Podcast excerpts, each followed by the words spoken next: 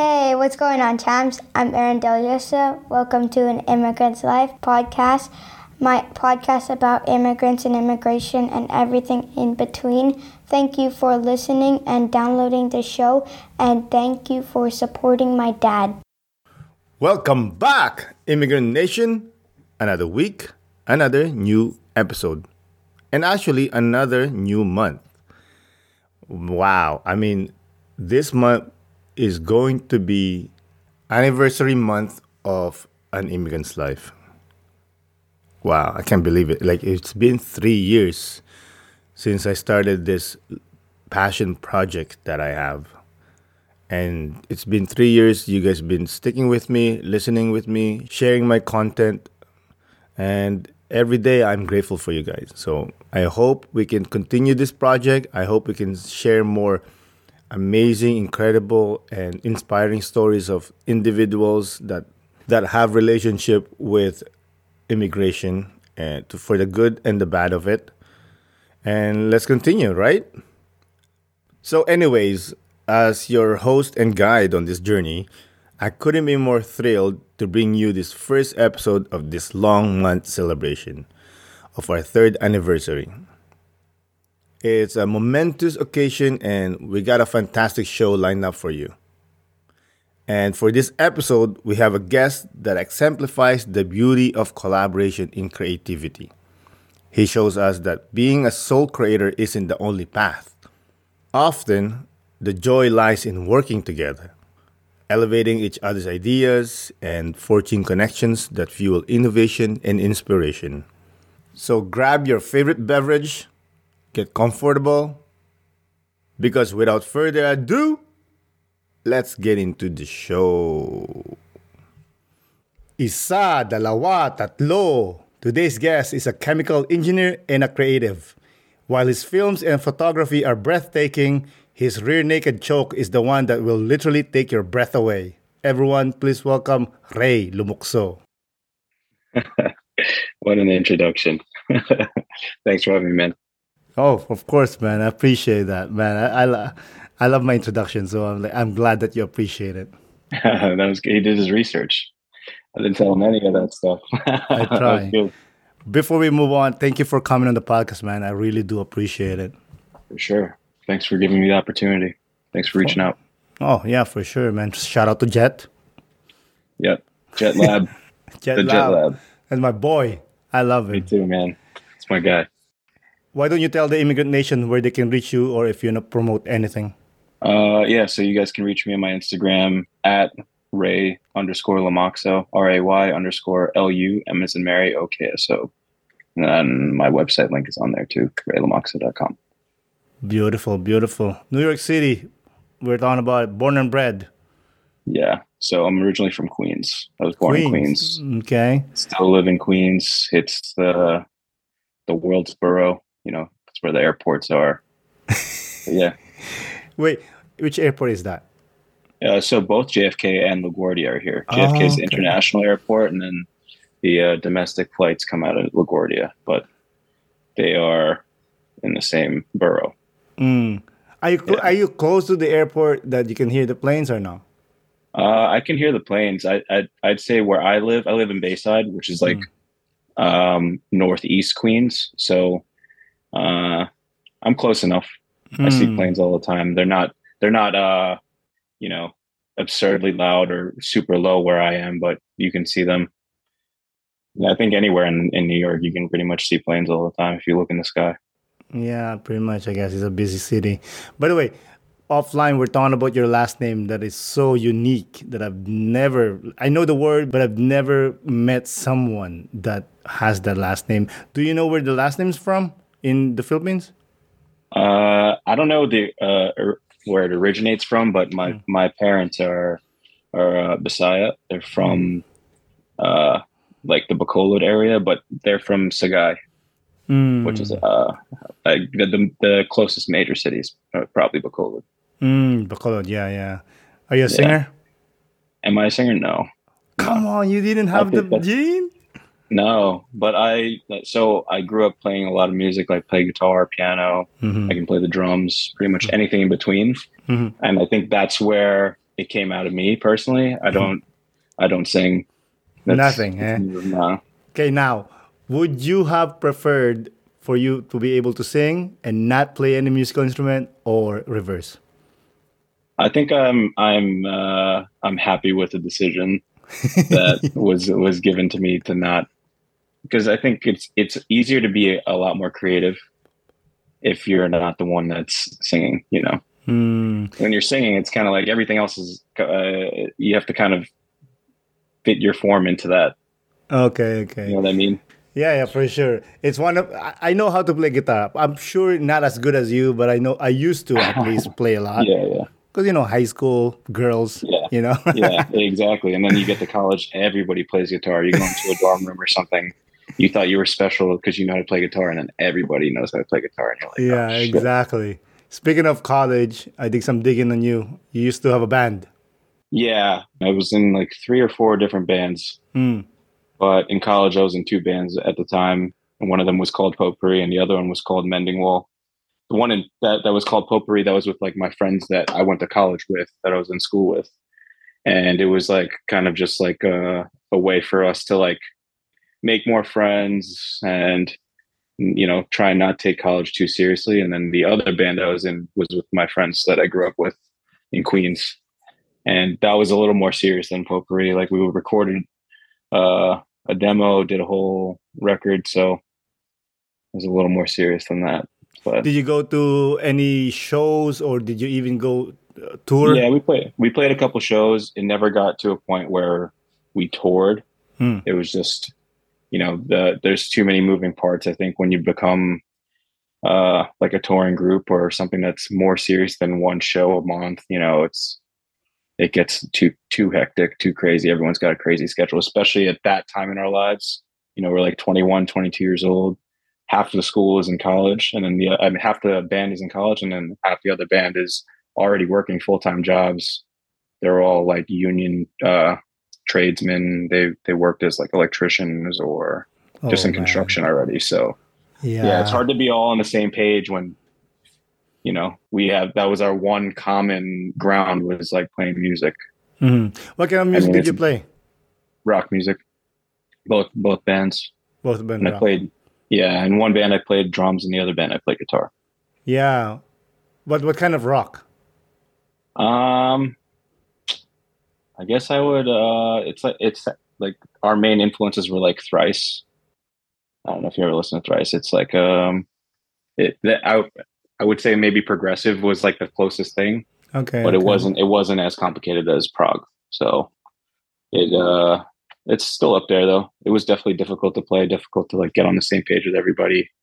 And there was like a, a certain specific level of skill that I feel like we all tried to uh, uphold. But yeah, I mean, those are the old days. That's we're, we're talking like almost ten years ago now. You know, I think anything within that that hasn't happened within the past year, it's like our, I've already reinvented myself six months ago. You know, Oh, so definitely. Especially Yeah. with the COVID time. Like the COVID time is like a blur. Oh yeah, I know. It, it deleted, I think, two years off of everybody's life. Like, it sucks. It sucks. I wish I could get that time back. You know. Yeah, I mean, yes, I see your point, but for me, this is why when I started the podcast was during COVID. Oh yeah. So I was like, so I was like, okay, you know what, dude? I've always wanted though to start a podcast, even way before yeah, the, even the pod, when podcast wasn't podcast yes. But yeah, I mean, it gave me an opportunity to, to just sit back, re- reflect, and, and all this stuff. But yeah, of course, the part of like not spending time with family or going anywhere that sucks. yeah, yeah, yeah. And definitely hmm? give a better perspective. But yeah. Yeah. Did you play a lot of musical instruments during those times? Um, I guess I played a little more guitar than I usually do, but Mm. um, yeah, like you're not you're not able to jam with people. You're not able to collaborate with people that outside of like being on a like a FaceTime or anything. It's just not the same, you know. Yeah. when you're jamming in a room with like four or five different other people and uh, there's a specific vibe in there it's like dude this is fun but you know i think i think uh, when you're playing with people that are over the internet it's just like it gives you a taste of what what it could have been but it's not the same Oh yeah, for sure. And I know you're a, a BJJ. What's your belt now with the jiu-jitsu? Uh, a purple belt now. Purple. So Congratulations. thank you, sir. Yeah, I got my Pretty purple belt in. February. Yeah, That's amazing. yeah. How long did it take you? you? Uh, been training since 2017. Oh, Bro, that's pretty good. Pre-COVID, yeah, yeah. So I don't know. There's some uh, black belt is like a 10 year road minimum. So, um, but you know, I, I obviously those are your goals when you first start training, and then you know you you quickly are reminded that like oh shit, this is not. There's a reason not everyone has a black belt, you know, Mhm. and there's a reason there's not everyone's even a blue belt. Yeah. So, but uh, I, yeah, I heard there's like some people could like stay at like purple belt for like four years before they can get Dude, I the know next people. Yeah, I know people that have been a purple belt for six or seven years, and then COVID made it even worse. You know, How, what what make this? What do they decide? What make them decide that like okay? that's the thing about that's the thing out. about jujitsu. Yeah, because like you know, if you traditional, not traditional martial art, I wouldn't consider them traditional, but like let's say karate and taekwondo, there's Mm. There's a belt system, there's a time to it, there is, um, you know, some of them have tests that you have to pass, and it's all dependent on who the resident black belt of that association is. In jujitsu, it's like it's such a free form thing, and it's like you have to develop a relationship with your coach or with what people some people call them professors in jiu-jitsu It- it- you know you have to develop that relationship with them and they're the ones that really know your game and they're the ones that give you your rank so that's why if you hear people talk about jiu-jitsu and their ranks they'll say oh yeah i'm a Renzo Gracie black belt or i'm a Ralph Gracie black belt or you know whoever whoever you are John Danaher black belt I got my black belt from this guy. The game I know is from this guy. And you know it, it provides a sense of legitimacy knowing that you know i worked at least 10 years for this. There's outliers like in the ufc like i'm sure you've heard of like bj penn. Like Yeah. oh yeah bj penn got his black belt in four years. That doesn't happen like that does not happen there's no way the, the You think that's uh, politics? uh, there, there, there definitely is a sense of politics in it too. You know, you know, people ranking up. It, it, it's a business. You know, yeah, I guess. so Because I mean, like, if I could choke you, I know how the way. Why am I Yeah. not black be- black belt? You know? Yeah, I agree. That that's how I saw it too. But there's there's a lot more to it than just like getting that one submission within a five minute round. You know, are you able like there's there's a lot more things that I think go into molding what a black belt is. You know, is that person going to come back and train tomorrow? I don't think so. You know, or are you going to consistently be coming training four or five times a week, sometimes even twice a day if you have the time? Twice a day. you know yeah so the, the depending on what my schedule is i will try to get in there twice a day and you know i'm i wouldn't even i wouldn't even disrespect people that say that they that they're doing this professionally i'm a hobbyist compared to those people there are people that literally train two to three times a day and like that's their life for me it's it i, I consider it a big part of my life but i'm not by any means a professional fighter or professional martial artist like it's it's become a part of my identity. But at the same event, there are people that like they are jujitsu fighters. Those those people are like that's that's who they are. Like that's that's their true identity. They're they're professionals. They teach. They you know they have a business around it. They they own their school. They own the gym. You know that's how they make their money. Did you try to learn other uh, martial arts before?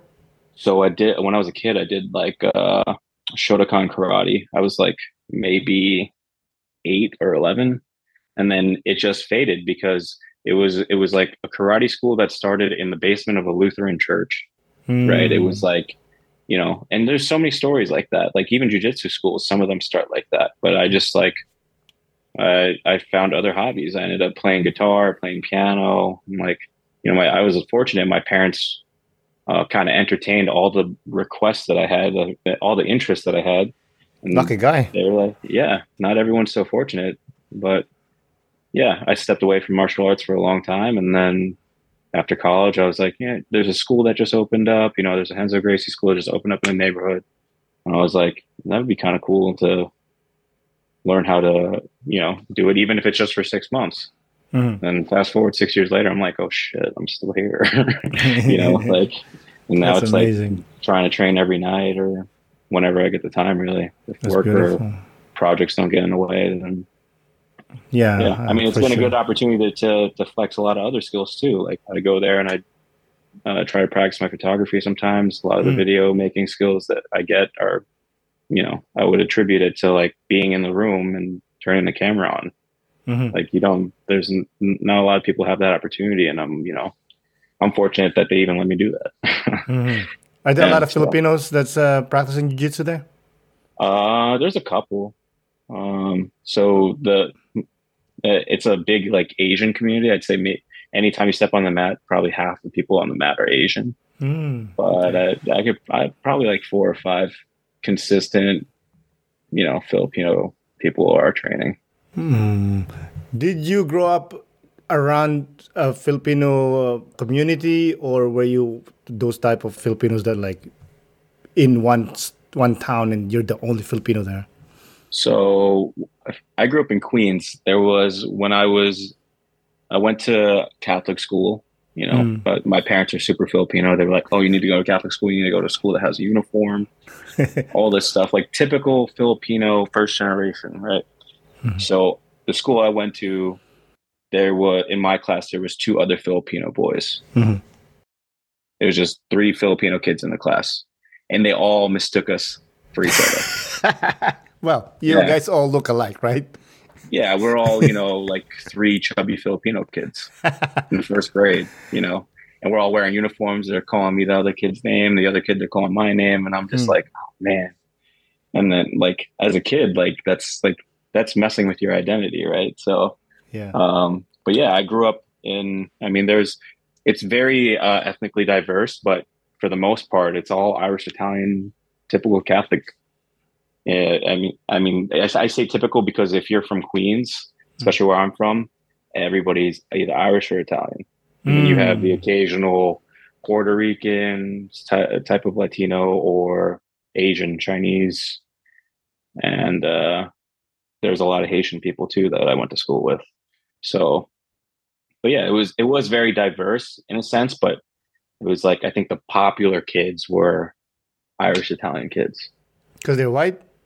They're white, yeah, they were white. So, you know, everything that I was doing, I was trying to emulate them. Like I Mm. identified as like as like one of the kids from this school, and you know, like anything that was like Filipino, like I was like almost ashamed of. I was like, I don't want to take that to school. I want Lunchables for for lunch. Like I don't want to take uh, chicken adobo with rice. Like mom you can stop like you can you can chill and like not have to make me lunch every day just like buy this shit and i'm like i'm thinking now i'm like damn that took years off of my life eating that shit.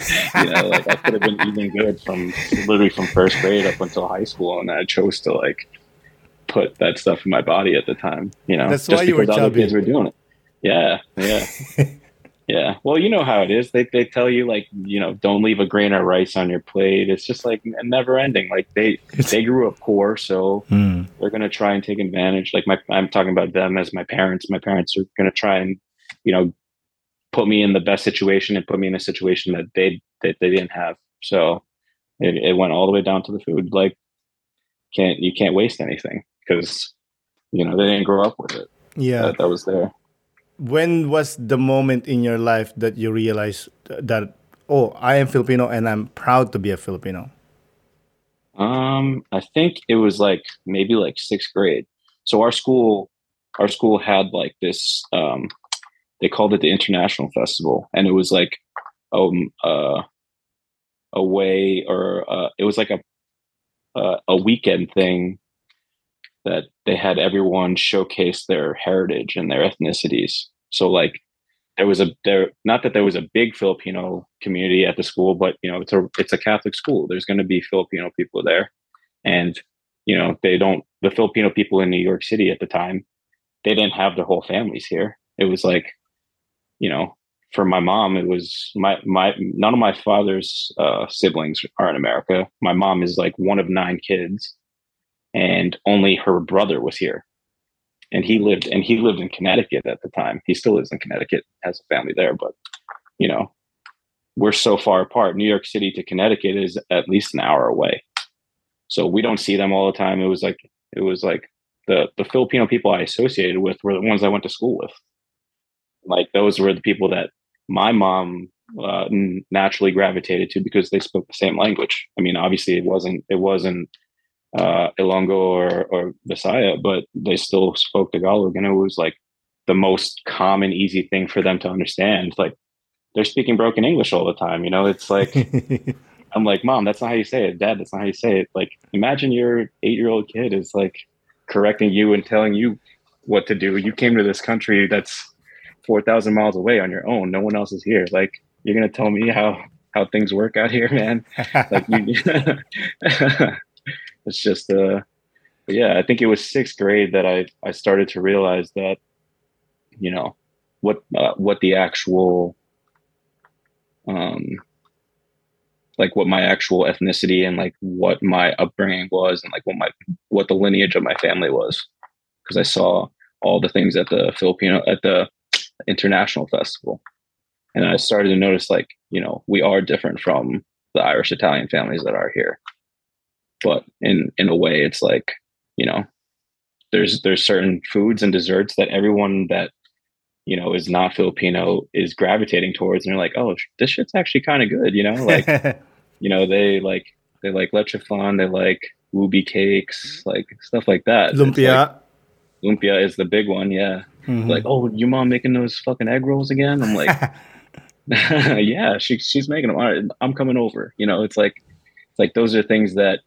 um they're not i wouldn't say they're novelty but it's like those are the things that people who aren't filipino think about when you tell them you're filipino yeah food it's the, yeah. the it's it's the key to their heart yeah, you know? I think I, yeah. It's I just don't like those people that just ask for adobo because we have more shit. Oh yeah, I know. I don't even consider adobo to be Filipino food at this point. Yeah. I mean, yes, it is. It is, but there's there's definitely more out there. Oh, definitely. Like like we, talk, we said lumpia, which I refuse to call Shanghai roll or egg roll. By the way, I call it lumpia. If somebody yeah. says, "Oh, what is that? Shanghai roll?" No, it's lumpia. It's different. I've never even heard Shanghai roll. Yeah, dude, that's what we call it here, Shanghai in Canada, Shanghai roll. I'm like, no, dude, it's lumpia. It's different. It's better. It's delicious. Yeah. You know? Yeah, yeah, yeah. But you, with your relationship with your parents, having you know issues speaking English and whatnot, did you did that put pressure on you to translate for them or communicate with them? I mean, yeah. I mean, to this day, it's still like that. You know, they, they've been in this country. My mom came here in '86. So what is that? That's over 30 years ago, 34. I don't even know. 37 years ago. I let's do That's, let's let's drop the math because I'm stupid with math. You're the engineer, okay? Yeah, well, that's what they make calculators for. uh, but you know, like they've been here for that amount of time. They've obviously immersed themselves in the culture, but there's hmm. still mm. things that they there's still words that they don't understand, or people talk too fast, or you know the, the, the way that they deliver information is just like the, only the people here can really understand that you know so yeah. Uh, there's a lot of times that i find myself being the mediator between them mm. primarily at restaurants right when they try to order food they're like oh like how many how many people does that serve how many pieces does come with you know mm. like mm-hmm. it could be something like that and they're like we don't count the amount of pieces that comes with like it's just that's just what it is, you know. And my parents have a hard time understanding that sometimes, but you know, okay. it's like, uh, yeah, I definitely or find jokes. myself. Jokes, jokes are the yeah, worst. Yeah. yeah, yeah. Or, or when you where when they're trying to joke with people that are that don't find it funny because Filipinos are always like laughing and smiling, yeah, even yeah. though things aren't funny, right? Or things mm. aren't, or you know, if they're in an uncomfortable situation, they'll just smile because that's just their that's like their default setting. I like I like to say like mm-hmm. a Filipino person's default setting is just them smiling. So like yeah. when they're in an awkward situation, they're like, uh, you know, and then the person that they're interacting with just like blows up at them. Like, why are you fucking? Why are you smiling? Like this isn't funny. I'm like, I'm sorry, dude. I'm really trying to be upset, but I can't not be smiling. Like this is how we are. Yeah, you yeah. Know? And a lot of people have a hard time understanding that. Even me, like when I get into awkward situation, I'm kind of laughing about it, even though I, you know, subconsciously it's really not funny. I think it's just from seeing my parents be in awkward situations like that, and like the only thing that they really can. I've never seen them like grimace or being uh, like uncomfortable. Like it shows on their face that they're not smiling. You know? Yeah, I mean it's very used word, but like that's one thing I I I proud proud of Filipinos. We're very resilient, you know. Yeah. Like, like it could be like the typhoon just passed by and all the houses are are blown away and they're just laughing. Half of their Yeah. bodies in the dirty water and they're just laughing. Yeah, I know. And we're like, why are you laughing? It's Yeah, but people we but, but we do. It just my mom always says like, what are you gonna do? yeah, be miserable. You're gonna be a miserable fuck. I don't know. Exactly, you know? That's that's that's the uh you have two choices, you know. And then I feel like but uh, what I'm saying is I feel like for Filipinos it's not really a choice. They're just default they're defaulted to that position. Yeah, They're, just they, like, they're just you know, to Yeah, try and have a straight face is hard. They can't. Yeah, like like sometimes I'll be I'll, when I come over to my mom's and we start talking about you know gossip from the back home, and they're like, oh, they drink every night. I'm like they drink gin like for 20, 20 pesos gin, which is like what like tw- like fifty cents or something like that, Yeah, yeah, yeah. and they're happy. Yeah. You know, Yeah. and we have like Jack Daniels and whatnot over here, and we're like, you know, it just like what is going on? Did, did we mess up by moving here, or what is going on? Yeah, there's there's definitely some moments that I feel like my parents think that too. But you know, there, was this is you know this this the Western world was like a a a, a, a chance at opportunity for them. Mm-hmm. So you know, growing up, you know, your mom and your dad are, of course, like you said, Filipinos to the bone, and you, you're American boy. yeah, How was your relationship with him? uh, it was good. I mean, at times like you know, trying to find your identity as as an American kid. Mhm. While you still have like this crazy Filipino or international influence is hard. because like I don't know if you can tell I don't have an accent. Mm-hmm. Like my I, I don't even have a New York accent. There t- it, I, I feel like my accent changes depending on who the audience I talk to is. Same. You know, so it's it's uh it's weird. We had a good relationship. I uh I think we understand each other on a different level. You know, because they speak to me in Tagalog or Bisaya, and I just respond in pure English. Not even a single word of Tagalog gets Mm. rebutted. But you understand him. Yeah, one hundred percent. Like I'll have I'll hear them have conversations with their friends, and then I'll I'll like butt in and like I'll I'll speak in English, and they'll be like, "You understood that? Like you can understand what I'm saying?" I'm like, "Hell yeah, I under, I, I know." I know everything that you're saying. Like you got to be careful when you talk around me. You know, For sure. so Why don't you speak it? I guess because I just have never been in a position to that that I've had to. Anytime that someone speaks Tagalog to me, I respond in English, and it's like it cuts it cuts it off. Like I don't I don't have there's no uh, necessity for me to respond in Tagalog. Mm, If I can communicate effectively by speaking English back, then it's like yeah. I, it's I- like I. There's there's no the, the not that I don't have the desire to, but it's like I don't need to. You know? Because you understand him anyway. Yeah, exactly. Yeah. Have But you ever visit?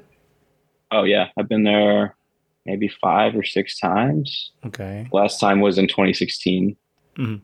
So I mean, it's it's kind of a long time now. But um, yeah, even when I go there, I don't speak Tagalog. Everyone everyone there understands English. They all watch uh, American television.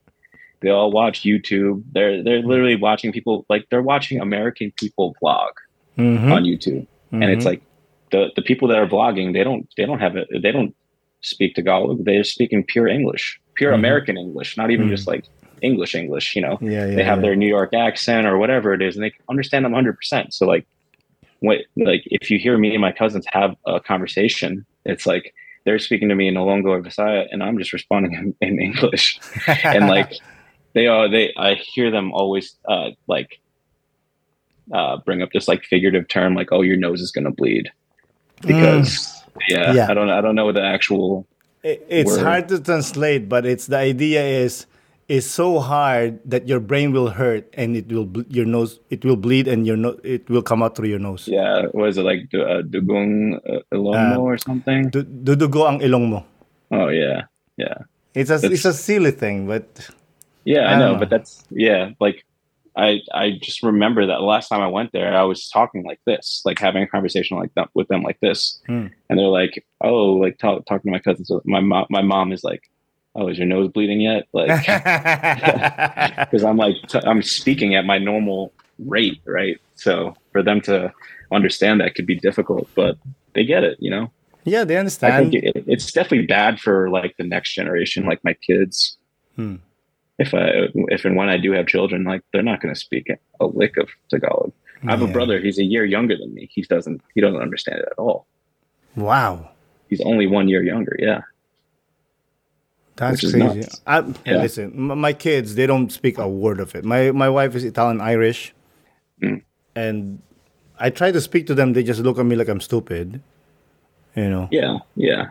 But, But, you got to keep, you got to keep pounding. You got to keep I- hammering I, that. I, That's what my parents did. My parents, my parents, like, they just kept hammering it. Literally, Hmm. any chance that they would get, they would speak to me in Tagalog, and and I was curious, so I would always ask, like, "What does this mean? What does that mean?" Mhm. You know, they for a couple years actually, my grandparents lived with us, and I think that's what that's really what set it in stone Yeah, yeah. because they did they couldn't speak any English, so they would always speak to me in Tagalog. They understood what I was saying, Hmm. but you know, it was kind of like that that whole translation, like weird translation thing. You know, Yeah. like it's funny because it's at a point where people speak to me in Tagalog and I don't have to translate it. Like I know what the, Hmm. you know. There's like there's like that conversion that happens in your brain. I don't know what it is, but I don't even I, when they speak to me, I don't have to convert it into English. it's just automatic. Yeah, I already know what they're talking about. Yeah, it's a skill. I but it's weird because I kn- I didn't do anything to develop the skill. Yes, you did. I You're did. listening to your parents. Yeah, I guess they're the ones doing the talking though. You know, I'm not. Yeah. I didn't go to.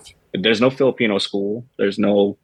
I didn't. There's no like formal training that I had. Mhm. I'm sure if I had to type it and text it out, or if, or if people um, put a Facebook post, Mm. I can I understand exactly what they're saying. You and it's read. not always. Yeah, yeah. It's so weird. It's so weird. That's what I'm saying. That's that I don't crazy. I don't have to, but I can't speak it. I'm sure I'm sure if there was a necessity for me to do so, I could. Yeah. So- I mean, it's our, our tongue is a muscle, so you just need to uh, you need to train it. You have the brain part already, so you just need to practice your tongue. But like Yeah, you said, so- there's why am I gonna speak Tagalog? There's no point. just to keep it alive. Yeah, I guess so. That's that's that's that's the main motivator. I think at this point. I mean, I'm 30 years old now, and I'm thinking about this. So, but I, you know, there's it's never too late to develop a skill. Mm, of course. uh, I, I do love yeah. practicing it still, like, because I guess at home I don't speak and don't speak it at almost zero. When I go to my parents, I try to speak in English, no, in uh, Tagalog as much, but I prefer when it's a party that it Oh, pushes yeah, me yeah. more to speak in yeah, yeah, Tagalog. yeah, because you have to be social and like you have to like crack jokes and like have like Filipino humor that doesn't always translate well to English, right? Yeah, Yeah, it's it's cool. It's cool. Yeah, So, that, that- that's fun stuff. Plus, I just love speaking it. yeah. I enjoy it. Also, I don't know. I don't know why I don't speak it. I think uh, part of me is uh, there's a uh, a sense of almost like embarrassment. it's always like that- that- it's based that- on uh, confidence. Yeah, like there's no like I don't have the confidence to speak it, so I don't, I don't feel like, uh, you know, that Yeah, I, I really have the guts to fucking say what it is I need to say. it's easy for me to, to to to respond in English, like have pure confidence responding in English, knowing that I Hmm. know what they're saying. But for me to respond in Tagalog, it's just like I'm melting. You know, I can't. I can't. I literally can't respond. I've I've I've I've, I've no uh no comeback for it. It's just No, like I, no, for I sure. It's to- it's it's based on confidence. It's like you want you're gonna get ri- you're gonna get ridiculed. yeah, You know? yeah. And I you know Filipinos and fucking busting your balls. We're yeah, like yeah, Hall of Famers. Yeah, I know, I know, I know. it's one of the toxic trait that we have that I don't mind leaving because I love it. Yeah, I know, but it, it's when you start talking to other people of other cultures that it becomes an issue. They're just Definitely. like, dude, you need to chill. Definitely. Earlier you mentioned this that you your photography. Uh, I love your photography, by the way. When you need to put more, bro. Like there's like five of them. We need more. yeah, I know, I know.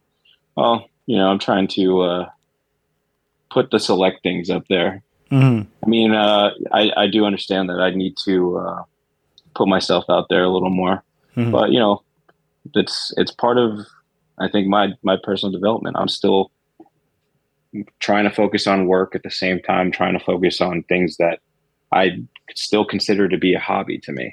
You know, Mm.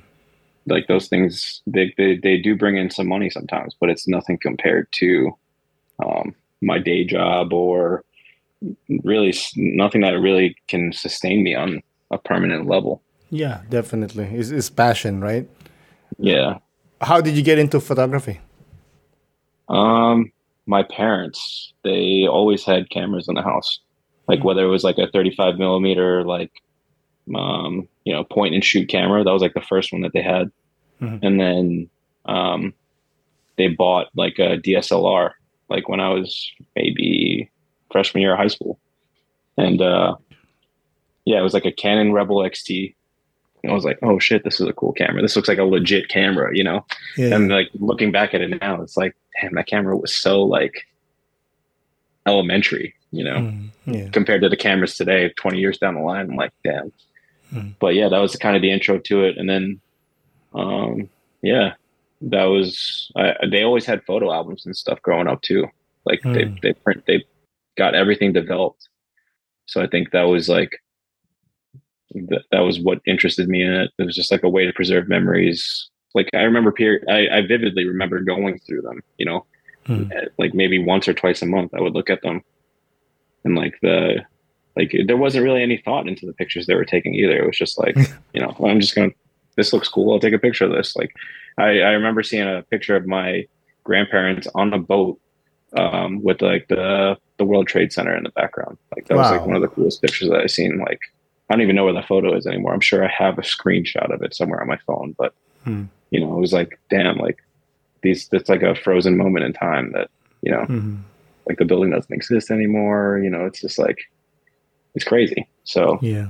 and then from there i think you know i started when that cam when my parents got that camera i started bringing it out like with my friends i would skate Hmm. and i would take pictures of them and like you know we would just chill at the park take pictures and it developed into a situation where i just like liked taking photos and it just i would i would try and frame shots all the time Mm. it never got to a point where I was like, oh, I, want, I, I could go to school for this, you know? And, you know, even in school, we had like, we had to like make video projects and stuff. And I was always like, I, I like was always the guy editing the videos, you know? Mm. That's awesome. So, yeah. And I think that the, the videos were like an extension of photography because it was Mm. like, you know, it's all somewhat visually related, right? Mhm. So, You're very Yeah. creative. Where did in the family it come from? I have no idea. to be Mom and dad are not creatives? No, so my my father was uh, a seaman, Mhm. right? So he was a sailor. He sailed for like eight years. His he comes from like a line of Yep. sailors. They're all maritime related people. And then my mom's a nurse, but she's also one of nine. So, and they're all like either business uh, oriented or they're nurses. So, Mhm. um, yeah, I don't, I don't really know. I, I think it might have been something that I ran into here, Yeah. you know, that I was able to, to find on my own or something that influenced me outside of them. Yeah, I would like to ask you because obviously you're very creative. However, creativity is helped by privilege sometimes. Yeah. You need money to be privileged. Yeah, you can't create if you're hungry. Right? I mean, there are people that do. Well, yeah, but that's a lot of sacrifices. Do you think if let's say you were born in the Philippines, do you think and you know, your decent life, do you think you'll be a creative? No, I really don't know what I would be. Hmm. I'd probably, you know, just do whatever my dad told me. Literally, that's it. Like, You're gonna be a seaman. no, no, he, he, he was like, you should be a doctor. You know, you should be a doctor or a nurse. You should be a nurse like your mom. I was like, hell no, dude. Like, I, I'm, was I'm part of me kind of that- chunky over here, you know. no, he I did tell. I I initially wanted to become uh like in. The, I wanted to go to maritime school, Hmm. but there's because there's a big maritime school here where I live, and he was like really doing his best to talk me off the ledge. Like he showed me all these videos of like you know high seas, like there's like 50 to 100 foot waves, right? And it's like the ship will like bounce up and down and change elevation like that in the middle of the ocean. He's like, this is this is what I want you to see, and maybe you can think about twice about going to this academy, Yeah. and if you really want to do this. And then I was like, you know what, I kind of don't want to do that shit. So I I don't want to like- drown. yeah, yeah. So I don't know. They talked me out of it, and then hmm. yeah, but yeah. Back to your question, it it definitely stems from being privileged. I think Mhm. because you know I, I grew up with other privileged kids too, but they weren't really that creative. Hmm. They you know they I, I they definitely weren't thinking about taking pictures or videography or you know I Creating mean, it, stuff. mu- yeah, music I think was the, the most common ground, but Mhm. that was like, you know, people learned instruments out of necessity because I asked them like, "Hey, like, you want to start a band?" And they were like, "You know what? I kind of do want to start a band." Like my best friend Jonathan, that I grew up with, he didn't start playing guitar until like two years after I started playing guitar, Mm. and like he started playing guitar because I didn't have anyone to jam with. Yeah, like your peer you know, pressured like- him. Yeah, but we were like ten years old, thirteen years old, whatever. Mhm. You mentioned videography. I see that you do some vlogs or short films. Yeah. When did that start, and how did you get into that? So I, I remember doing like a bunch of like video projects in high school, but like that was like ground level. Like I wouldn't even consider that ground level stuff. Like I was using like Windows video editor. Like this was maybe like in 2009 or 2010. Mhm. Like I still had a Windows computer. It was so bad, but um, it was that I really didn't get into like that type of video editing till college. Mm. Like I went, so I went to engineering school. Went, I was like in a chemical engineering program, and it was very like regimented almost. Like there Mm. was there was wasn't really room to like be creative or to take different classes that can expose you to other things that aren't engineering or business or math related, science Mhm. related. But I had some credits from high school that transferred over, and I ended up having one free elective that I could have taken in in my last semester, and it Mhm. was like um, digital video editing class, and that's I think that's really when it started like i it was like it, i had like that's kind of where the whole privilege thing kind of falls into place like if i didn't go to school and if i didn't have these like video editing tools i wouldn't realize that this was a thing that i liked Mhm. or it's something that i found myself good at Mhm. so yeah that was like that was like that that was, i think those were the keys to the car you know Mhm. and i was like damn this is this looks fun i wish i i wish i didn't wait till my last semester to do this you know? exactly. I was busy chasing girls. No, I was busy in the library, dude. Our library was like a 24 7, you know. This is where I'm like looking at the background. I'm like, this looks like my school. Yes, sir. It is. Holy shit. Yeah, the library. I was like, that looks like Manhattan College. Yes, it is. I try to put a wallpaper in my back. It depends on you know what's important to the guest. yeah. I mean, Manhattan College is definitely, yeah. So I, I, I didn't mention the school I went to was Manhattan College. Mhm. But uh, yeah, it was a great place. Like this, this photo is bringing back a lot of memories. It wasn't even that long ago. Yeah. seven years ago I graduated, but yeah, definitely still very connected. I see some of your works. They're more of like storytelling.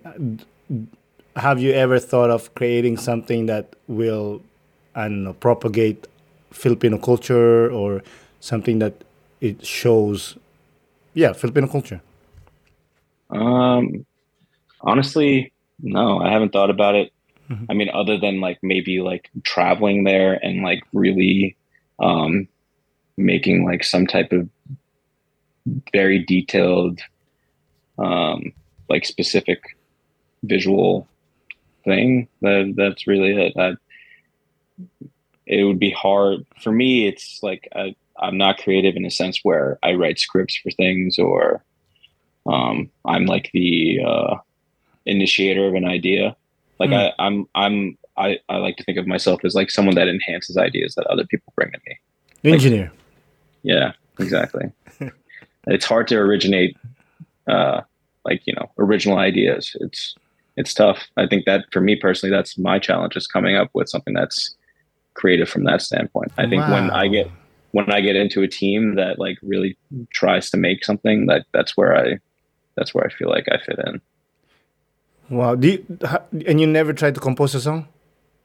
Uh yeah, I have like a, a lot of songs that I've written were, but the, a lot of songs I've written have been with other people, like in a band. But you It's never not- did just by yourself. No, I think it's I think it's that's a whole different level of creativity to be the originator of of someone. I think that's that's the thing with photography is I'm not creating it. It's my it's my perspective of how I I, I view things. Yeah. You know, I like that idea. Because I do write, well, whenever I feel like writing. yeah, And I love collaborating, but I'm more of like the idea guy. yeah. It's hard. It's hard. I mean, for me personally, I think for other people it does come very naturally to be a person that's original and it's like to have like the skeleton, so to speak, Mm. right? And then like everything else that's built around that, it's like I'll just keep layering and layering and layering, and like try and get to a point where it's like Yeah. you know m- my personal influences are are there. Yeah, I But- see. I think that uh, to be the originator is like that's a whole nother level that I I personally haven't even tapped into yet. Maybe Dude, listen, it's not. Yeah. sometimes it's hard, but sometimes you'll be. I swear to God, sometimes I'm sitting down thinking of nothing, and an idea will come in, yeah, and I'm like, okay, I have to write this. Or sometimes I dream of things. yeah, Sometimes I dream of a short film, yeah, like, and I'm not in it like people that I don't know about. It's just I'm watching the film, so I just have to write it down what happened. yeah. See, I got to tap into your brain, and we can develop something. Oh, there's darkness in there. You don't want to go in there. but yeah, sure, offline, I would love to mention it to you. But yeah, I mean, that's very interesting because you're so creative and you make these beautiful films, the vlogs, the photography, songs, and but you don't do it just alone. no, I don't. I never do. Never has in your life that you're sitting down and a riff comes into you or a line. Yeah, or, I mean it's a riff, riff here and there, and then it, then it's something that I bring to the table with everybody else, you know. And then we're like, this is ours. This is not. It's not solely my thing. Hmm.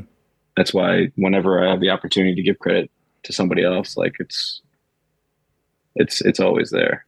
there's something about this. Like, why? Like, is it? Are you afraid that you think your idea is not good enough, or Maybe, maybe, yeah, probably the same way that I don't. Sometimes I don't have the confidence to respond in Tagalog. You know. yeah, for fear of Because you uh, have everything. or something. I mean, I have the tools, right? Yeah, exactly, dude. You're Yeah, like yeah, you complete. You got everything.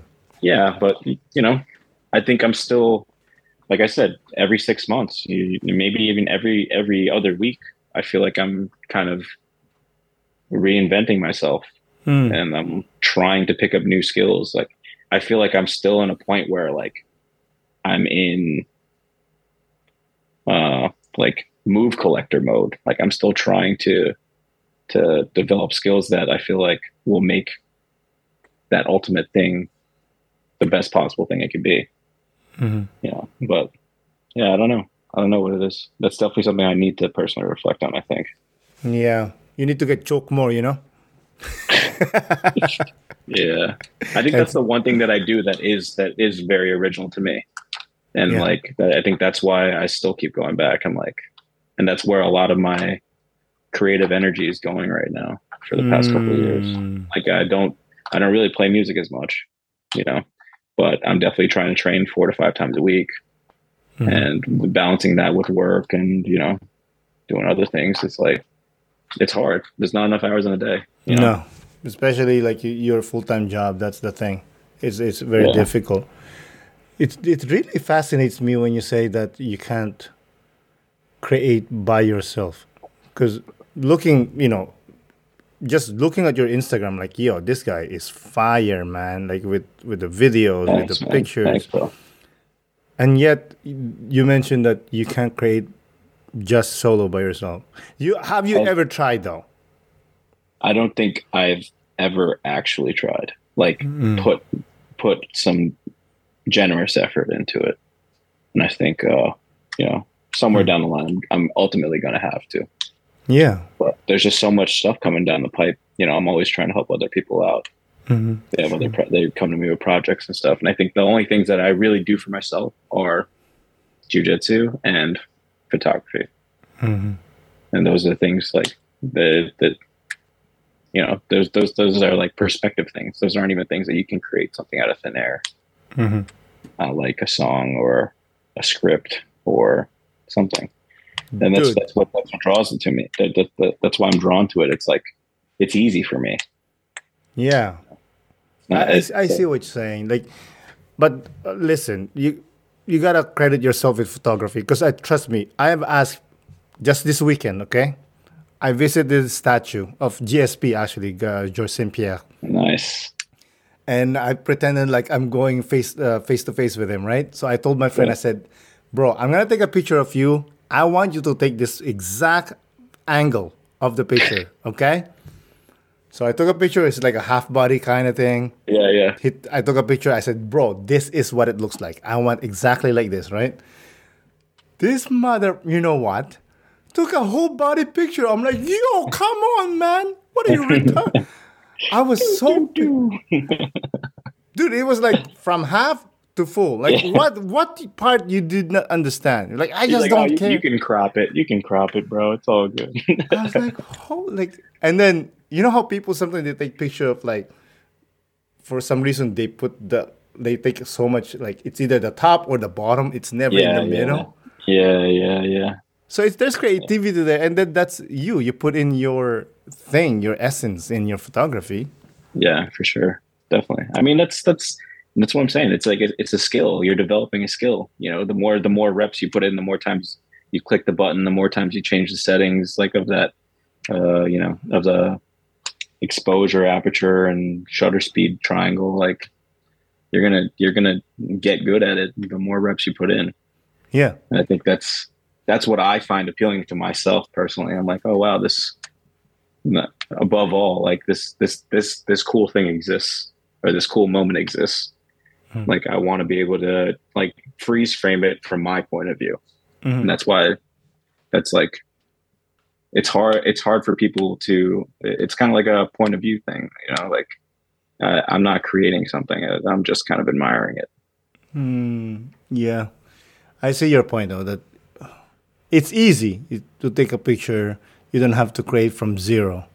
yeah the inspiration's there you just have to you just have to like get a good angle or you know get good lighting or something you know Yeah. something that that kind of like um almost romanticizes the moment you know like how can how can how can you best do that it's like this is how i see it i don't know if everyone else sees it like that Mhm. But you're very collaborative, right? definitely yeah yeah Yeah, because the short film that you did with Jet and uh, Ja is, I love Oh, it, yeah. bro. Great job. Thanks bro yeah we got a couple more episodes coming out Mhm. But, How long uh, did it take you to shoot one episode? Let's say. uh like a day Mm-hmm. yeah but like even that it's like there's a lot of logistical planning that goes in there's uh you know their, their script and trying to break it down into a way that we can like efficiently film everything how do you do that it's like you know i, I would i would imagine that on a higher more crazy budget thing. Like they have people that do those things. But for Yeah. us it was like we were all doing it you know? So like you know it, it was a cool uh like uh project you know? Mm. everyone is very uh collaborative too. Like that was their script. Mm. they wrote it. And uh you know i just I, again i just tried to enhance it tried to like uh, incorporate my point of view in it. It wasn't my original idea. Mhm. So But you made it your own. yeah definitely definitely with the tools i have Yeah, as always. You Yeah. check. You did the settings. You did the movement. You did the angle. Yeah. Eh, it's still like, I love that I'm talking to you, and you're like, it's not really my idea, and I cannot create an original idea, but you're so creative. Yeah. It is a weird thing. It's a weird thing. I don't know why. I like I said, I don't think I've actually uh, put in like a good effort to do so. Mm-hmm. But Do you you know, one of these days I will. Yeah, every day. Hmm. every day. You got to, you know, especially I have so many things going on, you know, uh, within within this realm of my life, and then like at work as an engineer, it's like, you know, we're working. I'm working on like uh, pipeline construction projects every day. I'm in the field. I'm yeah, and then to to couple that with like being in Brooklyn and being in the city is like, you know, there are people that only do that. So to try and like you know be the same person and maintain that same personality and like um, sense of creativity with also being structured at the same time it's i think that's that's where i feel like i'm i'm good at You That's why like I- being. yeah. You like being in the middle. yeah i like being uh like an enhancer that's literally it i, I don't know how else to explain my role when it comes to anything else Most definitely. Listen, man, I think we're there. But before we close out, one one more question. Yeah? sure What lesson has your work life taught you? Um, my personal work life. Uh, I think that there's always room for self improvement. Like I'm uh, maybe seven or eight years into my engineering career now, Hmm. and it's like, you know, I'm noticing that there's always something that I can be working on, whether it be engineering related or you know my personal life. It's really all the same Mm-hmm. like if I get better at it, if I'm getting better at jujitsu, the mindset that I'm carrying over into jujitsu into my work life, it's all the same. Same thing with trying to just get better and develop more skills within like photography or videography. You know, it's I'm still at the point where I think I'm acquiring skills and developing skills, and I don't know if that's ever going to stop. So, but yeah, if anything, if I if I've learned anything from work, it's like you got to keep acquiring skills. You've got to keep getting better. Otherwise, you're just going to be stagnant and be the same person that you were six months ago. Excellent. Excellent. Again, Ray, thank you so much for coming on the podcast. I really do appreciate it. For sure, man. Thanks for having me. Have a good evening. You too, man. Bye. Later. Thank you again, Ray, for coming on the podcast. I really do appreciate it. Thank you, listeners, for listening. This is Aaron Deliosa for An Immigrant's Life. I'll see you guys later.